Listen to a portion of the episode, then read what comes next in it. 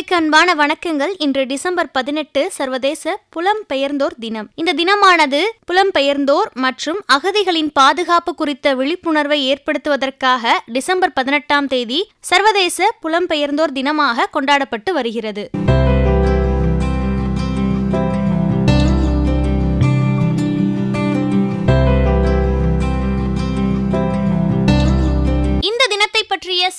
முக்கியமான தகவல்களை பகிர எழுத்தாளர் வாசு முருகவேல் நம்மோடு இணைகிறார். இவர் ஈழத்தின் யாழ் தீவில் பிறந்தவர். தற்போது புலம்பெயர்ந்து தமிழகத்தில் அகதியாக வாழ்ந்து வருகிறார். ஜெப்னா பேக்கரி கலாதீபம் லோட்ஸ் புத்திரன் மூத்த அகதி இவரது நாவல்களாகும். இலக்கிய துறையில் மட்டுமல்லாமல் அகதிகளின் வாழ்க்கை மேம்பாடு சார்ந்தும் கவனம் செலுத்தி இவர் வருகிறார். நம் அழகப்பா பல்கலை சமுதாய வானொலி நேயர்களுக்காக இந்த தினத்தை பற்றிய ஒரு சிறப்புரையை பகிர நம்மோடு இவர் இணைகிறார்.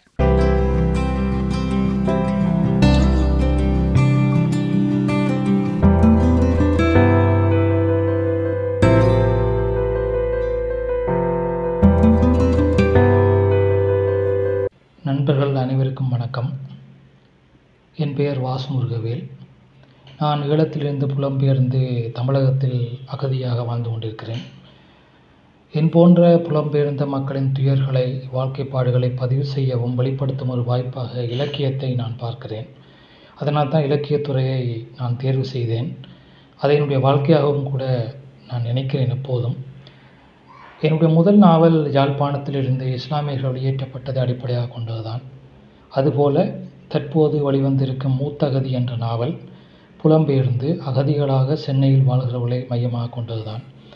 இப்படி என்னுடைய படைப்புகளும் புலம்பெயர்தலை கற்புலாக கொண்டிருக்கிறது. எப்போதும் என்னுடைய படைப்புகளில் புலம்பெயர்தல் என்பது ஒரு மையமாகவே இருக்கிறது. அது என்னுடைய திட்டமிட்ட தேர்வு தான் நண்பர்களே இன்று டிசம்பர் பதினெட்டு சர்வதேச புலம்பெயர்ந்தோர் தினம். இந்த புலம்பெயர்ந்தோர் தினத்தில் ஒரு அகதியாக என்னுடைய உணர்வுகளை உங்களுடன் பகிர்ந்து கொள்ள விரும்புகிறேன். மக்கள் புலம்பெயர்வதற்கு பல்வேறு காரணங்கள் இருக்கின்றன. பொருளியல் காரணங்கள் நகரமயமாக்கல் இயற்கை நிறுத்தங்கள் இப்படி பல காரணங்கள் இருக்கிறது. இதில் மிகவும் வழி நிரம்பியது போரால் புலம்பெயர்ந்த அகதிகளாக வாழ்வோரின் நிலை. எந்த ஒரு நாட்டின் குடிமனாகவும் அங்கீகரிக்கப்படாமல் வாழ்வோரின் துயர்கள். முகாம்களுக்கு வெளியில் இருக்கிற எதிர்கொள்ளக்கூடிய இடர்கள் என்று சொன்னால் முதலில் வாடகைக்கு வீடு கிடைப்பது. வீடு கிடைப்பது என்பது மிக மிக கடினமானதாக இருக்கிறது. நான் என்னை ஒரு எழுத்தாளர் என்று அங்கீகரித்திருக்கிறார்கள். பலரும் அறிந்திருக்கிற போதும் நான் ஒரு வீடு எனக்கு வாடகைக்கு கிடைப்பது என்பது இப்போது வரை கூட சவாலாகவே இருக்கிறது. அதுபோல் வேலை வாய்ப்புகள். எங்கு வேலைக்கு சென்றாலும் நான் யார் என்கிற அடையாளம் குடிமகன் இல்லை என்கின்ற நிலை நான் ஒரு அந்நிய நபராக பார்க்கப்படுதல் போன்றவைகளால் வேலை வாய்ப்பு என்பது ஒரு பெரிய சவாலாக இருக்கிறது. பல்வேறு பணிகளை செய்திருக்கிறேன். சொன்னால் சில நேரம் நகைச்சுவையாக கூட இருக்கும். ஒரு பத்து வேலைகள் இதுவரை நான் செய்திருப்பேன். மெடிக்கல் ஷாப்பில் பெண் களத்தில் வேலை செய்திருக்கிறேன். அதுபோல் வீடியோ ஒளிப்பதிவு போன்ற துறைகளில் வேலைக்கு சென்றிருக்கிறேன். எல்லா வேலைகளும் ஒரு சில மாதங்களில் அல்லது ஒரு சில வாரங்களில் கைவிட்டு போய்விடும். அதற்கான மெயின் முக்கியமான காரணம் என்று நீங்கள் தேடி போனால் நான் ஒரு அகதியாக இருப்பது ஒரு புலம்பெயர்ந்த அகதியாக இருப்பது தான் அடிப்படை காரணமாக எப்போதும் இருக்கிறது. ஸோ வேலை கிடைப்பது என்பது மிகவும் சவாலானது. தங்குமிடம் அடுத்த பிரச்சனை. இவற்றை நான் எப்போதும் பத்து வருடங்களுக்கு மேலாகவே நான் இதை தொடர்ந்தும் அனுபவித்து கொண்டு தான் இருக்கிறேன். அதுபோல் முகாம்களில் வாழ்கிறவர்களின் துயர்கள் இன்னும் மோசமானவை. என்னுடைய நிலையை விட மோசமானவை. கல்வி தொடங்கி பல்வேறு இடர்களை அவர்கள் தினமும் எதிர்கொள்கிறார்கள். படித்துவிட்டு கூட அவர்கள் செங்கல் சூளை போன்றவற்றுக்கோ அல்லது பெயிண்டிங் வேலை போன்றவற்றுக்கோ தான் செல்கிறார்கள். அதற்கு மேல் அவர்கள் வேலைக்கு செல்வது என்பது கூட சாத்தியம் இல்லாமல் இருக்கிறது.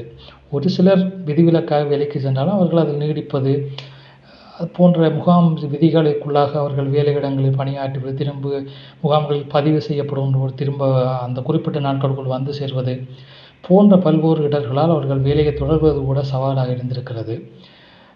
இந்தியாவில் பல்வேறு நாடுகளில் இந்த அகதிகள் வந்தவர்கள் வாழ்கிறார்கள். உதாரணமாக திபெத் அகதிகளை குறிப்பிடலாம். திபெத் அகதிகளுடன் ஒப்பும்போது கூட ஈழகதிகள் நிலைமை மிகவும் மோசமாகத்தான் இருக்கிறது. இதை நான் வெளிப்படையாக பதிவு செய்ய விரும்புகிறேன். உண்மை என்பதால் அதில் பதிவு செய்வது எந்த தவறும் இல்லை என்று நினைக்கிறேன். நண்பர்களே அகதிகள் உருவாகிறார்கள் தொடர்ந்து உருவாக்கப்பட்டு கொண்டு தான் இருக்கிறார்கள். அதன் அரசியல் காரணங்களை தவிர்த்துவிட்டு சக மனிதர்களாக அவர்களுக்கு நாம் என்ன செய்யலாம் எவ்வாறு உறுதுணையாக இருக்கலாம் என்பது பற்றி சற்று யோசிப்போம். என்னையும் சேர்த்து தான் நானும் அகதியாக இருக்கிறேன். ஒரு இருந்தாலும் நான் சற்று மேம்பட்ட நிலையில் இருக்கிறேன். நான் இந்த சமூகத்துடன் பேசும் அளவுக்கு கூட எனக்கு ஒரு இடத்தில் இருக்கிறேன் அல்லவா? அதை குறிப்பிடுகிறேன். அகதிகளுக்கு அவர்களுக்கு பல்வேறு வாழ்விடர்கள் மட்டுமில்லாமல் உளவியல் நெருக்கடிகளும் இருக்கலாம். என்னை அடிப்படையாக வைத்து கூட நான் அதை பதிவு செய்ய விரும்புகிறேன். அது நிச்சயமாக இருக்கும். அவர்களை நாம் அரவணைத்து கொள்ள வேண்டும். நீயும் என் சகோதரன் தான் சகோதரி தான் என்று நம்பிக்கை ஊட்ட வேண்டும். முடிந்தால் அவர்களுக்கு கல்வி வேலைவாய்ப்பு போன்றவற்றில் நாம் உறுதுணையாக இருக்கலாம். அவர்களுக்கு வாய்ப்புகளை ஏற்படுத்தி கொடுக்கலாம். நீங்கள் ஒரு நிறுவனத்தை நடத்துகிறீர்கள் அல்லது ஒரு துறையில் வேலை செய்கிறீர்கள் வாய்ப்பை கொடுக்கலாம் வேலை வாய்ப்பை கொடுக்கலாம். அவ்வாறாக அவர்களுக்கு நீங்கள் உறுதுணையாக இருக்கலாம்.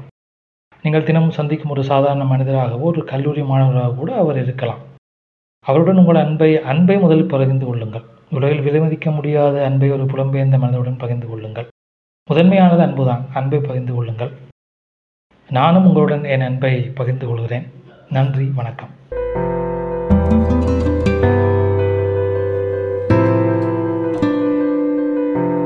நாம் இணைந்திருப்பது அழகப்பா பல்கலை சமுதாய வானொலி. இது காரைக்குடியின் முதல் வானொலி. சர்வதேச புலம்பெயர்ந்தோர் தினத்தை பற்றி நம்மோடு பகிர்ந்து கொண்ட எழுத்தாளர் வாசு முருகவேல் அவர்களுக்கு நன்றிகள்.